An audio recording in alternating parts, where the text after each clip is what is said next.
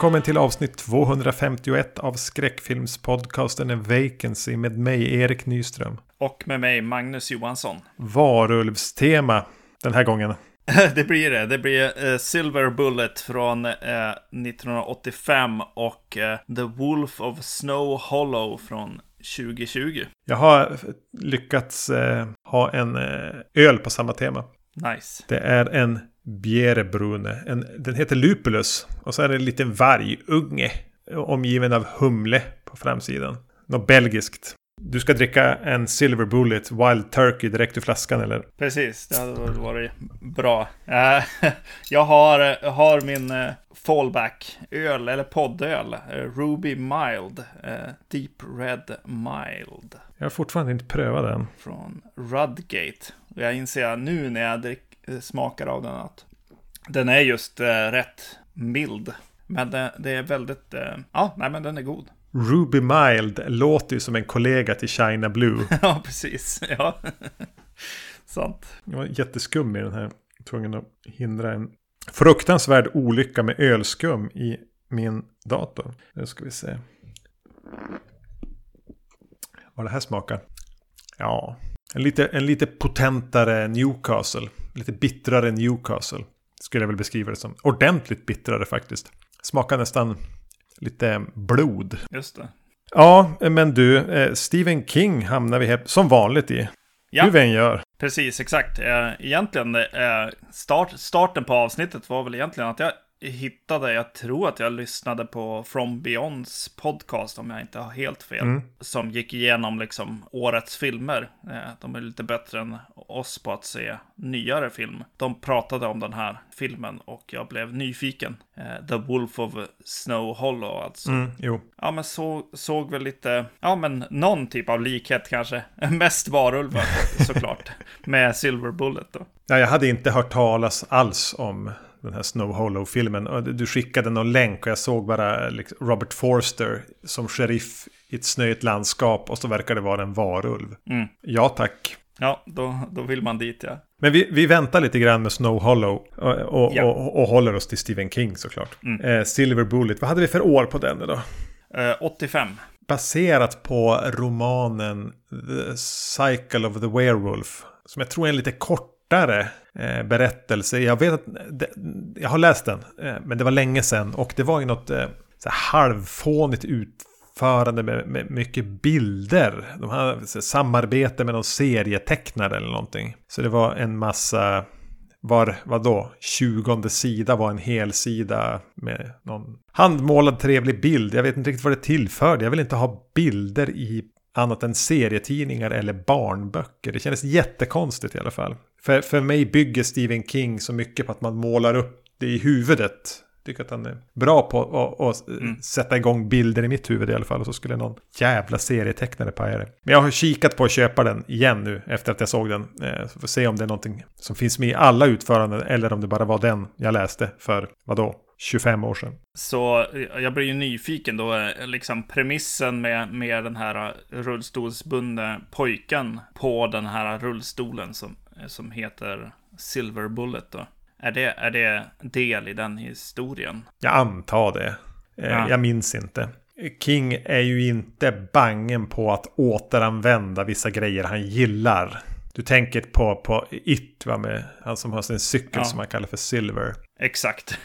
eh, de är ungefär i samma ålder. Eh, ja, mm. nej jag törs inte säga om det är med. Jag, jag utgår från att det är med i, i, i boken. Ja, precis. Jo, annars är det ju bara en, en varulv som kommer till eh, byn egentligen som filmen handlar om. Vem är det som är varulven lite grann? Då får den här pojken eh, rullstolsburne pojken spelad Corey Haim och hans eh, syster spelad av Ann på Grönkulla. Megan Follows. Ja. exakt. Börjar ju liksom luska i det här tillsammans med eh, morbror eh, Gary Busey. Mm. Det kan vara värt att nämna att den är regisserad av Daniel Attias. Attias, hur man uttalar det. Mm. Det här är en första han gjorde, hans första credit på IMDB är Silver Bullet. Och det är även hans enda film. Sen mm. har han gjort alla serier du kan komma på har han gjort ett avsnitt minst av. Ja, utom möjligtvis yeah. Twin Peaks. Men han har gjort något avsnitt Miami mm. Vice. Han har gjort något avsnitt av eh, Beverly Hills. Han har gjort något avsnitt eh, Alias. Han har gjort något avsnitt Sopranos. The Wire. Six Feet Under. The Walking Dead. True Blood. Ja, det bara fortsätter. Mm. Så han lämnade filmbranschen för att bli en... Han är säkert duktig i tv. Annars skulle han väl inte få jobba där i typ 40 år. Nej, och för att vara ärlig så Känns det ja, med lite tv den det här gör också? Ju det. det är min lilla här, eh, notering i marginalen. När jag som hade fyllt sidan står det tv och så hade jag ringat in det och så hade jag skrivit plus våld. Ja, så ja, det är precis, en tv-film där man har ampa upp eh, blodet lite grann helt enkelt. Mm. Ja, men du, du beskrev ju rätt bra vad den handlar om. Den börjar rätt trevligt också med, med en sån här mjuk, eh, det är ju Ann på Grönkulla då, mm. som får sätta eh, scenen med en ganska mjuk och behaglig berättarröst som verkar vara hon som tänker tillbaka på de här händelserna. Den utspelas 76 tror jag. Och mm. jag blev lite påmind om hur ovant det är för mig att höra en kvinnlig voiceover i en film. Ja, verkligen. Om det är någonting förutom typ eh, regi-Oscars som är inpinkat av män så är det väl berättarröster och voiceovers. ja, alltså jag gillar den på det där lite så här. Ja, jag vet inte, jag tänker väl lite Stephen King, det mm. gör jag ju. Och eh, alltså sån här tv-serie, vad heter den? Våra bästa år. Ja, just det, Wonder Years. Ja. ja, precis. Det känns, känns bra egentligen eh, som grepp i den här lite så här Ja, men filmen kring, eh, från ett barns perspektiv. Ja, liksom. Att också då skapa en tillbakablick på, på unga år, liksom. Vilket ju eh, vi får se den som, eh, i alla fall nu, liksom, när vi ser den som äldre. Ja. Får man drömma sig tillbaks lite grann som vuxen som ser den här. Helt och lite även med den här tanken att ja, men det är en tillbaka, någon som minns när den kanske var 15 eller vad hon nu är här. Att ja, men det kanske inte är en helt pålitlig berättare. Det kan vara så att vissa saker är skarvade eller förstärkta eller förändrade för att det är så hon minns det. Mm. Och, och just de här syskonen som du nämnde, Corey Haim och Megan Follows. Eh, jag tycker att de med ganska enkla, enkla medel sätter en ganska fin syskonrelation. Och att det ganska tidigt i filmen på något vis nästan antyds att, att ett rätt för, eh, vekt föräldraskap. Inte att det, att det är någon så här klassisk misär med att de super och, och är våldsamma. Bara väldigt så här undanglidande föräldrar. Lite för sin egen bekvämlighet låter de stora syster ta hand om den här rullstolsburna lillebror. Men då kommer det liksom tillbaka ja. det här som jag sa. Eller är det så hon minns sin, sina tonår? Att hon bara fick släppa runt på den här jobbiga lillebrorsan i rullstol.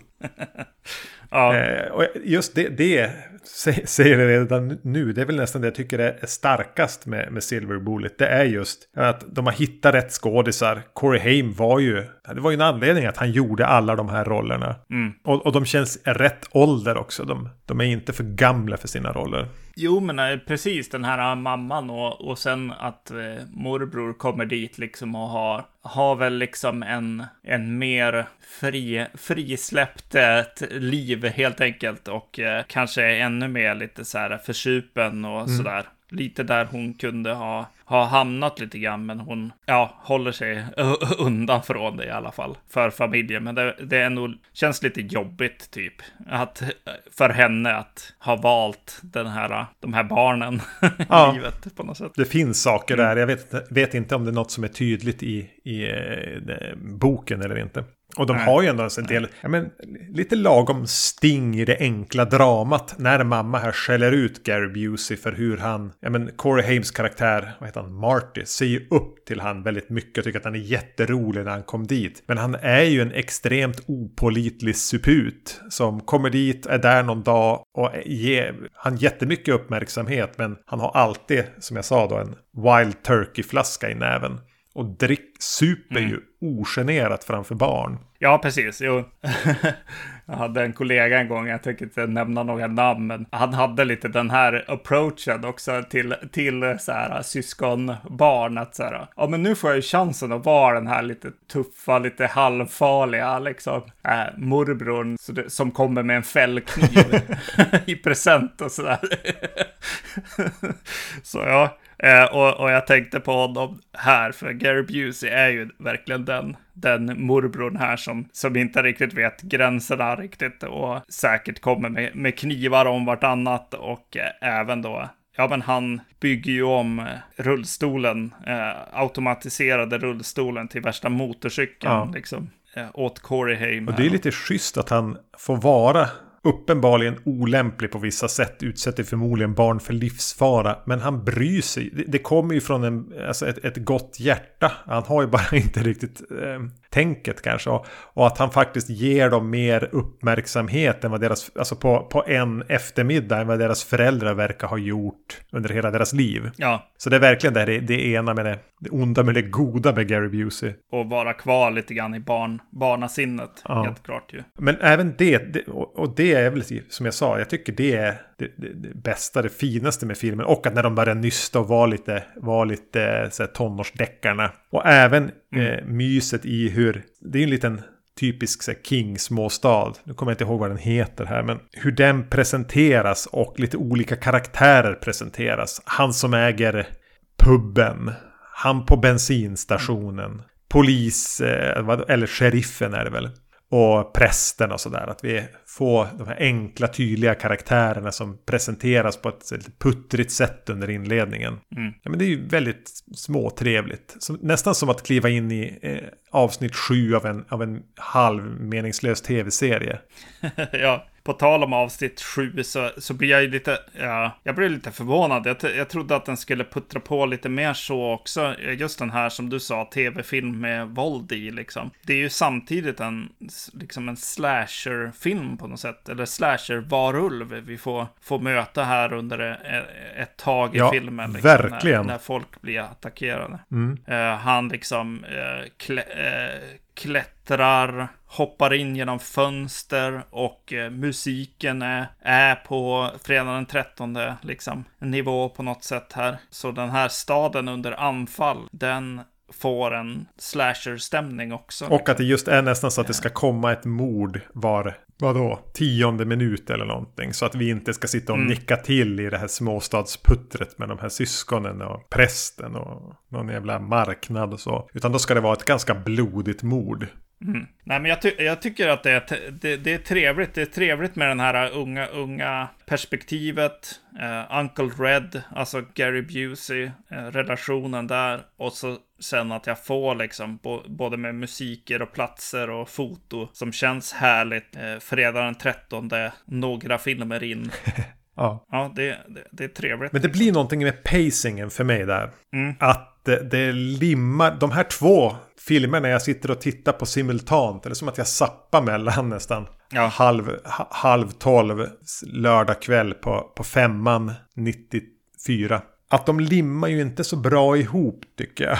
Det är verkligen som lite två olika saker jag tittar på. De kan inte, de olika berättelserna, de ska säga, hämtar inte direkt energi från varandra på ett sätt som de egentligen borde kunna göra. Mm. Och att den fastnar för mycket mycket i det här att, att eh, staden, alltså byborna blir missnöjda med hur det här hanteras. Eh, och mm. de samlar ihop en arg mobb som ska ut. Eh, hela det, den, den storybiten blir otroligt trist för mig. Och, och ja. det leder ju upp till att de som drar ihop ett uppbåd som ska ta fast mördaren helt random som mm. får dem för sig att gå ut i skogen. Och då kommer väl den här mm. som, som den kända scenen när de som vadar i midjehög dimma. Och de upptäcker att varulven, nej den är inte framför oss. De här morren, de är inte bakom oss, den är under oss. Typ. Skulle kunna ha varit en, en schysst scen, men jag tyckte det blir som en snarkning. Ja, det är nästan bättre, alltså deckar-scenerna liksom. Det finns en spänningsscen i ett skjul där Ann på Grönkulla har gjort lite för mycket undersökande journalistik, eller vad man ska säga. Ja. Och eh, hamnar i en, i en jobbig situation helt enkelt. Där hon eh, möter vad, vad som kan vara mm. mördaren. Eller varulven. Den scenen var det som stannade med mig rent för, för spänningsmomenten. Mm. Jag gillade T den. Tv-spänningen. Ja, även om den var lite tv, ja precis, exakt. Och, och inte så himla avancerad. Det var, var liksom inte eh, när lammen tystnar spänning direkt. Men Nog. Jo, men definitivt. Nog. Särskilt när, när det handlar om eh, barn så får man väl kanske en, en li, lite mer gratis sympati där. Jag minns även att jag har sett den här ett par, tre gånger tidigare. Nu var det länge sedan. Jag hade ganska en så här att den är definitivt good enough minnen av den. Men att jag någon gång vid någon av tittarna hade med mig att mördaren, eh, och det finns ju en poäng, eh, det uttalas ju senare också, men det finns att mördaren har vissa moraliska ambitioner med morden. Att eh, den första som blir mördad har ju tänkt ta livet av sig. Mm. Den andra som blir mördad är ju typ en elak suput. Ja. Och den tredje som blir mördad, spoiler här, men det är ju Martys kompis som flyger en drake. Mm. Och att jag fa satt fast i det där vet jag när jag såg det någon gång. Vad har han gjort? Ja. Att eh, han har en drake med en, här, med, med en smiley på. Ja. Vilket ju uppenbarligen sen bara är för att de hittar draken sen så ska man förstå kopplingen. Att de visar den där. Men jag bara, ja ja, men är inte de där smile-märkena, var inte någon sån här lite droggrej? Ja. Den här, den här 12-åriga killen håller nog på med droger. Det, det pusslet vet jag att jag la någon gång när jag såg den tidigare. Det, det, det finns nog ingen sån tanke va? Nej. För hela den här eh, moraliska mördaren, eh, varulven, försvinner ju ganska snabbt efter det mordet. Till exempel med den här scenen ute i skogen när, när, när den arga mobben bara blir slaktad. Mm. Eh, men det var, det var ett minne jag fick där. Att, just det. Och undrar om det fanns en sån tanke. Kanske i, i boken eller kanske att King hade den. Ja, att, att, att de som dog på något sätt ur ett något perspektiv skulle förtjäna det. Ja, något skruvat perspektiv, ja. Precis. Ja. Men det kommer ju en liten repris på eh, Ann på Grönkullas eh, spänningsmoment. När, när eh, det blir inte lika spännande när det är sheriffen som smyger runt på, sam på samma ställe egentligen. Men ändå. Då är jag tillbaka i det här lite deckar, tv-deckarspänningen. Som, Ja. som, som ju håller. Ja, precis. Jo, ja, jag tycker det är mysigt. eh, Och det är klart att den scenen gör sig påmind då. Ann på Grönkulla-scenen Mm. liksom. Gör sig påmind där och eh, eh, hjälper till i, i, i den, det segmentet också. Sh- Sheriffen spelas ju här av eh, Terry O'Quinn. Jag vet inte, för mig är han ju Lock i Lost, men han, han är ju känd från ganska mycket. Mm. Han var tio år yngre än vad vi är nu när han gjorde den här filmen. ja, japp, japp. Och jag tycker fortfarande Ja, att han ser ut som att han skulle kunna vara min pappa nu, här. Ja, ja precis. Och kom inte Jo. att säga att det är för att han är tunnhårig. Just det. Det är att... eh, Ja, nej, nej, precis. Nej, men det är väl någonting. Man fastnar väl själv också i spe, spegeln spelar ingen roll längre. nej, nej, nej. Man ser likadan ut. Jag har hängt handdukar för alla speglar. yes. En annan fundering som dök upp i mitt lilla huvud när jag såg den var eh, att fanns det inte, eh, borde vara här runt 85 när, när de gjorde så mycket King-filmer och när vi sen såg dem, vilket väl nästan var 10 år senare, i, mer eller mindre 5-10 år senare, men att eh, Stephen King alltid gjorde lite Hitchcock och alltid hade en cameo i sina filmer. Men han är ju aldrig med. Nej. Han varit med i någon av de King-filmer vi har pratat om på, på podden? Nej, just det. Kommer det sen eller? Jag vet inte. Alltså, jag vet ju att han är med i den här. Det är väl, eller var, var det första Creepshow? Ja, Creepshow är han med i. ja. Ja, det, det är den där han, där han har huvudrollen till och med. Men, men utöver det, så var är han?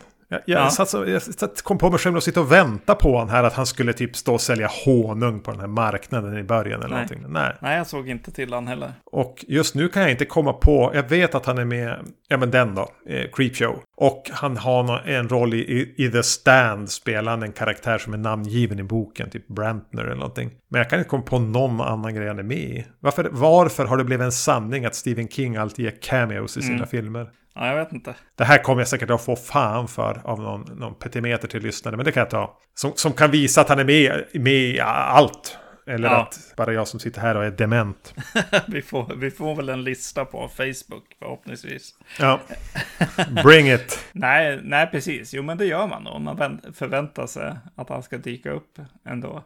Alltså Silver Bullet, alltså det finns ett, ett mysigt tv-drama på något sätt där med familjen och, och så. Men, eh, nu höll jag på att säga en, en, en lite sämre, eh, eller en sämre Fredag den 13 del 4 typ. Eh, Men ja, ungefär så. Ja, ja, men det går ju definitivt an. Men Ja. ja, jag, jag hade ju hellre sett det då som ett dubbelavsnitt av Ann på Grönkulla. Jag hade hellre varit i, i syskonrelationsdelen av filmen än i eh, slasherfilmen. Eller att det hade fått vara två olika saker. De limmar för Mm. dåligt. Vad tycker du om Gary Busey då? Ja, men han är ju som mer ett event i, i, i filmen Mm. för mig. Och jag tycker att han fungerar som Uncle Red. Ja, han blir lite skoj när han kommer in. Han, han tillför lite energi. Han tillför inte så mycket i finalen. Den blir lite pyspunka. Mm. Men, nej, men det är väl kul. Jag tycker om han när han har, när han har byggt om den här stolen liksom. Ja. Och han är så, så glad, barnsligt nöjd att få visa den liksom. Ja, jag gillar det. Men det finns väl både bättre och sämre Ja, ja, King-filmatiseringar. ja, exakt. Det gör det absolut. Ska vi gå vidare till The Wolf of Snow Hollow från 2020? ja, tack. Och här har vi en film som är skriven, regisserad och har huvudrollen, eh, en huvudroll ja, av någon som heter Jim Cummings. Har du någon relation till honom? Nej. Ja, Han verkar ha haft någon sån här break med eh, Thunder Road för något år sedan. Mm. Där han gör samma sak, gör allting. Ja, den har jag missat. Eh, Ja, jag med. Jag hade ingen koll på den här, på den här mannen. Nej. Mm, Del kortfilmer och så. Eh, och, och som jag förstår det är Thunder Road lite samma sak. Det här är ju något slags skräck slash drama slash kom, svart komedi. Tänk lite så här Coen-komedi. Mm. Men det är ju samma story egentligen. Fast det är inte barn i, i huvudrollen. Eh, det, är, det, är, det är en sån här snöig skidort där folk blir mördade av eh, någonting, förmodligen en varulv. Och sherifferna, eller polismyndigheten, tar upp jakten. Eh, och som sagt vad jag beskrev ton lite grann. Den börjar ju med...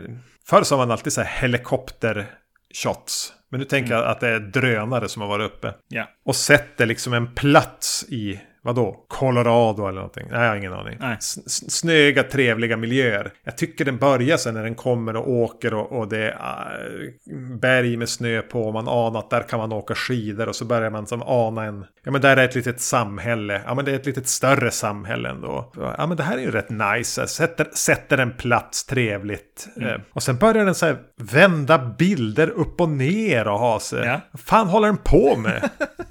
Vad gör den med mitt så här trygga invaggande i det här snö, snöiga bergssamhället eh, introt? Va? Va?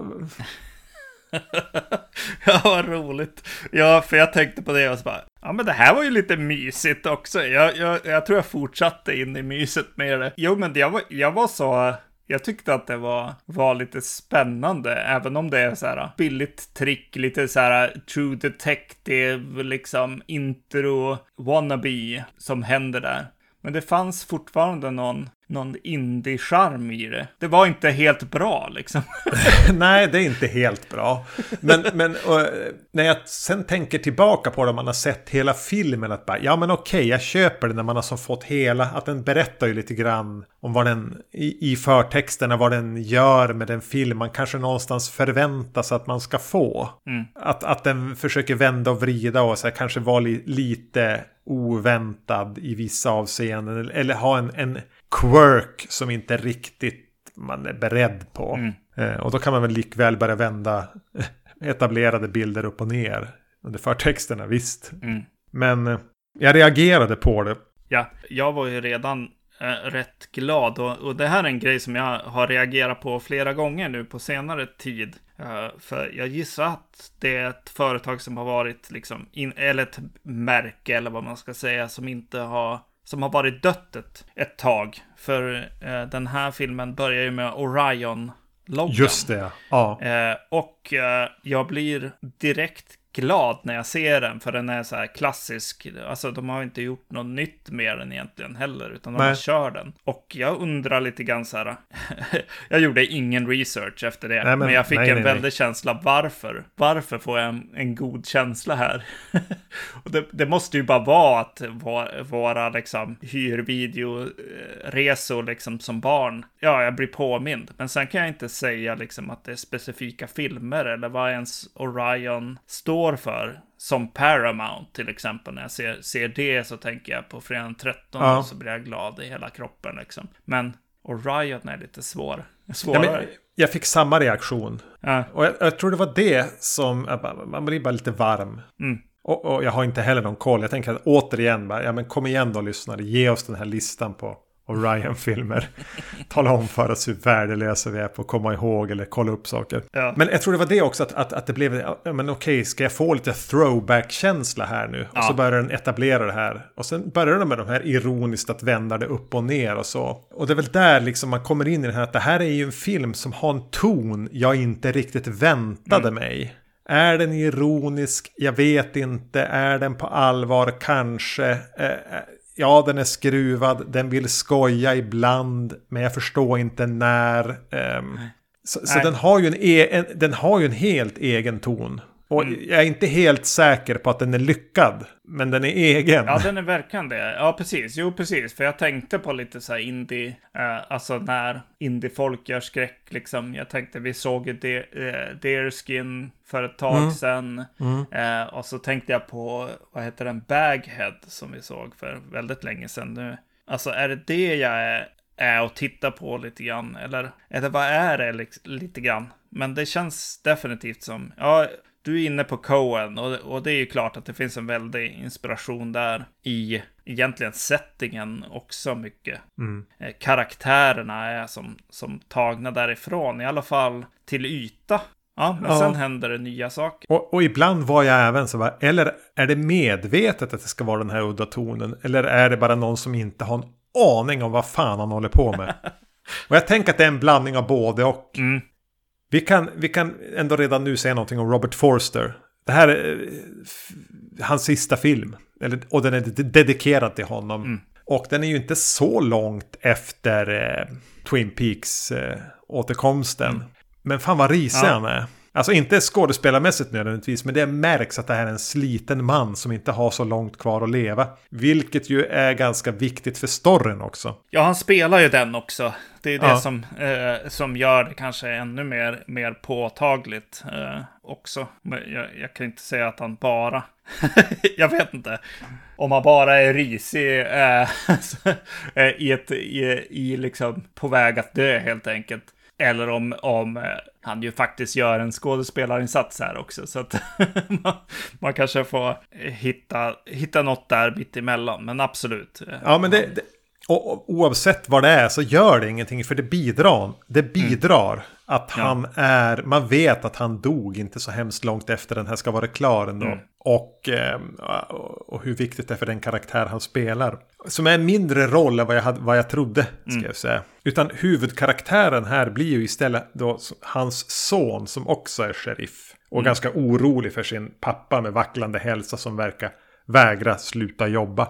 Mm. Och sonen är ju, vilket vi får veta ganska direkt, nykter alkoholist. Eh, Det, det är en bräcklig nykterhet visar sig ganska snabbt. Och det är väl här också det kommer in den här märkliga tonen att ja, men är filmen hans oförmåga att hantera ansvaret som den här ganska komplicerade utredningarna när det börjar dö folk i det här lilla eh, samhället. Eh, att han bara krackelerar precis alltså under stress och blir helt osammanhängande och faller tillbaka sig och börjar dricka. Mm. Är det lite så man ska se filmen göra också? Just det. För det var lite där jag hamnade i att den blir lite, för den är ju lite rörig och osammanhängande bitvis. Ja. Och det blev också, är det medvetet eller är det oförmåga? Ja, exakt. Eh, Det är svårt att veta riktigt. Det inte berättar tekniskt eller vad man ska säga narrativt eh, tydligt vad den här huvudkaraktären går igenom. Nej men verkligen. Utan man får som publik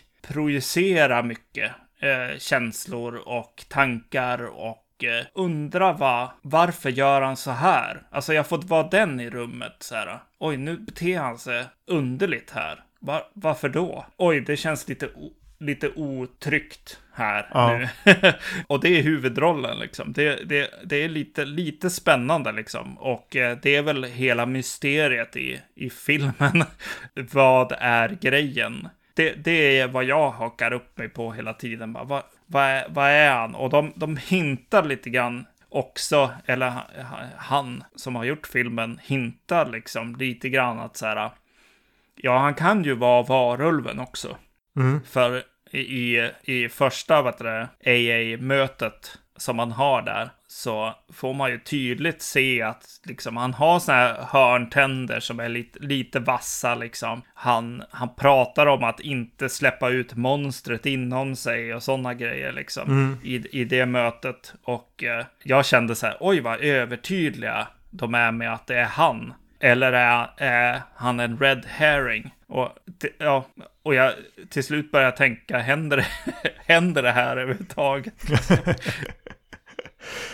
eh, ja, nej men och det finns ju en vaghet här och återigen är jag hela tiden osäker på om, den, om det är så här, är det medvetet eller är det berättarteknisk oförmåga. Mm. Och även Jim Cummings här då som även skriver, regisserar, spelar typ huvudroll. Alltså han är ju inte fantastisk. Nej. Eh, eller är det bara det att det är jävligt svårt att regissera sig själv? Tror, ja, precis. Ja, eller ska det vara så? Eller ska det vara så? Ska det vara eh, svårt att komma in på hans tankar? Är han så, alltså, han har, han har ju problem med farsan, liksom. Eh, ja. Sheriffen, han har problem med både, liksom, ja men hälsogrejen och sen authority-mässigt och blev jag sheriff för att farsan är det och kan jag hantera en sån här situation? Jag tycker ändå att det finns mycket att försöka förstå. Jag tror mm. att det är mm. det som är, är filmens, ja men kanske styrka ändå i slutändan, fast att det är ju definitivt deras sva den svaghet också, för jag har ju ingen, ingen aning egentligen i slutändan om eh, vad, vad var det mest stressande? Eh, eller vad var, vad var grejen med den här huvudkaraktären? Och jag vet inte riktigt fortfarande om det är indie-drama, komedi eller ja, eh, den är svår att ta på och han har, jag tänker lite grann att han har svårt, alltså karaktären har svårt att förstå vad han har för problem. Ja, men jag, jag, jag, jag famlar också lite grann kring mm. om det här är en film som jobbar medvetet med att bli nästan, alltså att den nästan är medvetet rörig på ett sätt som lätt kan tolkas som en bara fumligt filmskapande. Ja. Eller, eller är det en del i vad den försöker säga? Jag vet inte. Blir, blir den mer mänsklig när man inte riktigt förstår den? Uh, ja. Det vet jag inte riktigt. Nej, Nej ja. exakt. Och den här osäkerheten fortsätter ju som i mycket. Alltså, det blir ju nästan sadistisk i hur vi får hänga med, med äh, offren här, de som blir mördade. Mm. Onödigt länge på ett mm. sätt. Det är någon skidlärare där som vi får en så här lång inzoomning när hon sitter typ bara vid, vid någon mm. middag. Och någon minut senare är hon, är hon typ ihjältuggad. Ja, och i slutet av middagen liksom så börjar hon ju titta rakt in i kameran ja. också. Så hon, hon visar ju oss en connection liksom. Titta eh. mig, se mig, här är jag. Ja. Ni vet vad som kommer att hända med mig snart. Mm, typ. Mm. Eh, den ägnar ju som på något sätt nästan mer tid åt att presentera henne och det är någon senare också. Än, än den här huvudkaraktären, Jim Cummings ja. karaktär. Mm. Vissa, vissa tidshopp, och, när den hoppar och börjar klippa sig fram och tillbaka mellan någon begravning och någon som skäller på sheriffen. Och, och, och, och, till där de är förstod jag inte ens. Och, och återigen, här är vi i den här rörigheten som man inte vet riktigt vad man ska ta på. Och jag mm. kom på mig själv med att, med att några dagar senare börja blanda ihop det med missnöjet med sheriffen i Silverbull. Jag var osäker på om det ens var i den här filmen. Ja. Och där hängde jag inte riktigt med. Vems begravning är det de är på när de är så jävla... Den här ble, man, bleka mannen står ja. skäller på honom. Och när är den där jätteskall... Ja, men det är Silver Bowl. Ja, ja, det blev rörigt för mig. Likheterna mellan de här filmerna i vissa fall är slående. Mm. Och, och, förmodligen eh, medvetna. Ah. Det, det, det, fick jag inte ordning på. Sen är det någon av hans poliskollegor eh, som han blir jättearg på. Och typ börjar typ dränka en snödriva och sen ge sparken trots att han försöker ge en typ en så här fruktkorg. Förlåt. Ja, ja. Och jag, jag hängde inte med på vad den, den, den polisen hade gjort för fel. Men det, det kan säkert du Nej, men det hade han ju inte. Utan det var ju hans egna stress som gick över bord liksom. Eh, och sen ville han väl inte stå för det heller. alltså, jag, jag tycker att han är... Ja, hade rätt o, ocharmig karaktär Mm. i det. Att han tar, han tar inte tag i sina egna problem och så sen blir han utåtagerande på ett, eh, helt enkelt. Ja, det är lite hudlöst på ett sätt. eh, Ja, verkligen. Och kan filmen hantera den hudlösheten? Ja, jag vet inte fan. Kanske inte. Men Nej. gör det någonting? Jag vet inte heller. Och, och, och jag vet inte heller vad som leder honom rätt i slutändan. Eh, Det, det var något med någon nål. Ja, kanske. just det, exakt. Jo, men exakt. Till slut så bara, vänta nu. och så sen bara, jaha, ja det var ju tur på något sätt. Han är, ju- han, är, han är ju inte liksom skicklig på något sätt heller. Nej. Men, men i slutändan har han ju rätt hela tiden Ja. också. Samtidigt, ja. Ja. Ja, eh, alltså det som filmen, när det inte är bra, det är svårt att förstå och det är liksom lite rörigt och så och man, alltså man kommer till det här, bryr jag mig? Vill jag Ja. veta mer? Och där tror jag faktiskt att filmen för mig lyckades ändå. Jag ville förstå. Jag ville förstå och därför ville jag följa med den här karaktären fast att jag små ogillade honom och, och inte riktigt hade grepp. Utan jag ville så här, vart ska han någonstans? Vad vill han säga och så? Så Ja. det var inte så att jag, att jag zonade ut under filmen, utan jag var nyfiken genom filmen. Det måste jag ändå säga. Sen, sen svarar den ju kanske inte och bemötte mig. Eh, Det kan jag inte säga att den gjorde heller.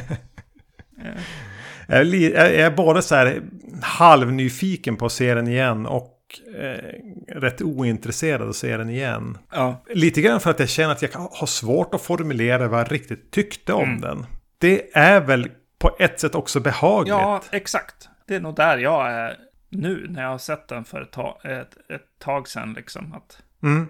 det var något intressant där. Men det var kanske lite mer be behind the scenes eller eh, jag vet inte om det var filmen jag var intresserad av eller eh, filmskaparen eller vad vill han prata om? Den biten liksom. Eh, eller om det var huvudkaraktären här som jag ville förstå vad grejen var i slutändan. Eller då att, att så här, ja, på, på ett sätt så tyckte jag om att den inte sa allt. Men samtidigt, hej, ha någon poäng i alla fall. Ja. Alltså det är, den, den är svår på det sättet liksom. Jo, men den, den är ju inte den här superenkla B-filmen som är antingen välgjord eller inte välgjord. Som jag tänkte att jag bara skulle sitta och ta ställning till. Mm.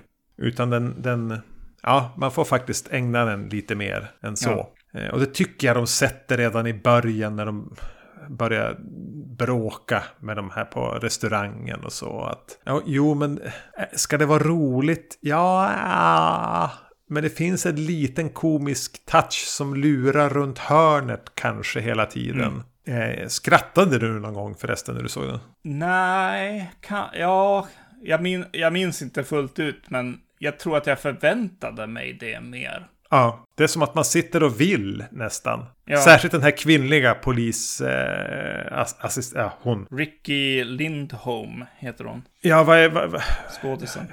är hon känd från någonting? Eh, jag känner igen henne, jag kan inte nämna var, var, var, varifrån. Men Nej, där förväntade jag mig hela tiden att hon skulle vara rolig, men jag förstod i sådana fall inte vad. Det var som att skrattet, man väntade hela tiden. mm, Lite att den, att den någonstans finns någon liten connection till, eh, the, vad, nu, nu tappar jag titeln, Jarmusch zombiefilmen, The Dead Don't ja, Die. precis. Jo, jag tänkte på Jim Jarmusch lite grann. Att, att här, här finns det nog en inspirationskälla ändå. Ja. hos Jim Cummings också. Eh, ja, nej men, eh, nej men vadå? När Robert Foster, Jim Cummings och eh, Ricky Lindholm är med i samma bild och tittar på något hemskt som har hänt, då vill man ju lite grann att det ska Ja. komma någon lite halvrolig kommentar eller så. Men nej, de, de stannar där liksom. Ja. Intressant. Håller tillbaka hela Mm.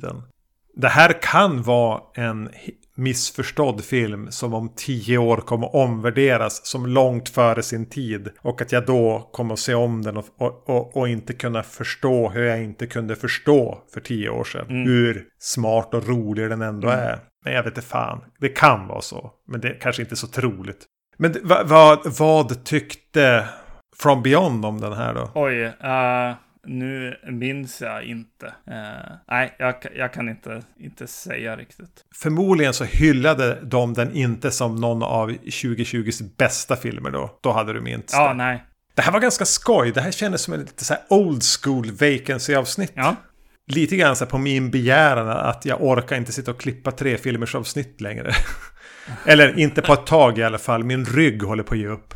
Jag, och, jag är Robert Forster här. eh, jobba hemifrån eh, är inte bäst alltid när man inte har kontors, liksom. Nej. Stolar och annat. När jag sitter vid köksbordet åtta timmar, fem dagar i veckan.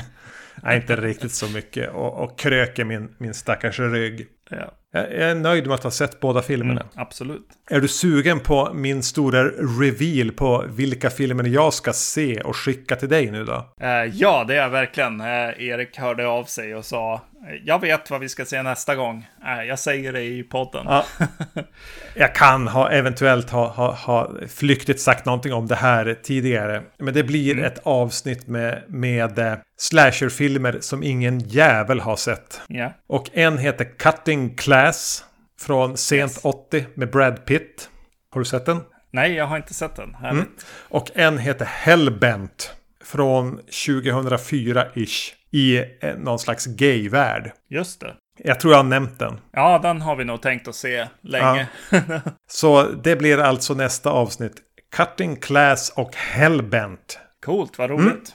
Ni vet var vi finns. På Spotify till exempel. Eller iTunes. Eller diverse andra podcastleverantörer. Ni får även gärna berätta för vänner, bekanta eller ovänner om eh, den här skräckfilmspodcasten som de kanske saknar i sina liv. Har ni synpunkter är Facebook ett bra ställe att leta upp oss och ge oss de här listorna på eh, Stephen King cameos eller vilka Orion-filmer som vi älskade men har glömt att det var Orion. Eh, annars podcast at vacancy.se om ni föredrar ett e-mail. Vi finns även på Instagram. Vad heter du där? Zombie-Magnus. Och jag heter Erknym. Som sagt var, i nästa avsnitt blir det lite obskyr slasher. Härligt. Det är det alltid med obskyr slasher. ja men du, eh, vi stannar där. Tack för att ni lyssnade. Hej! Hej.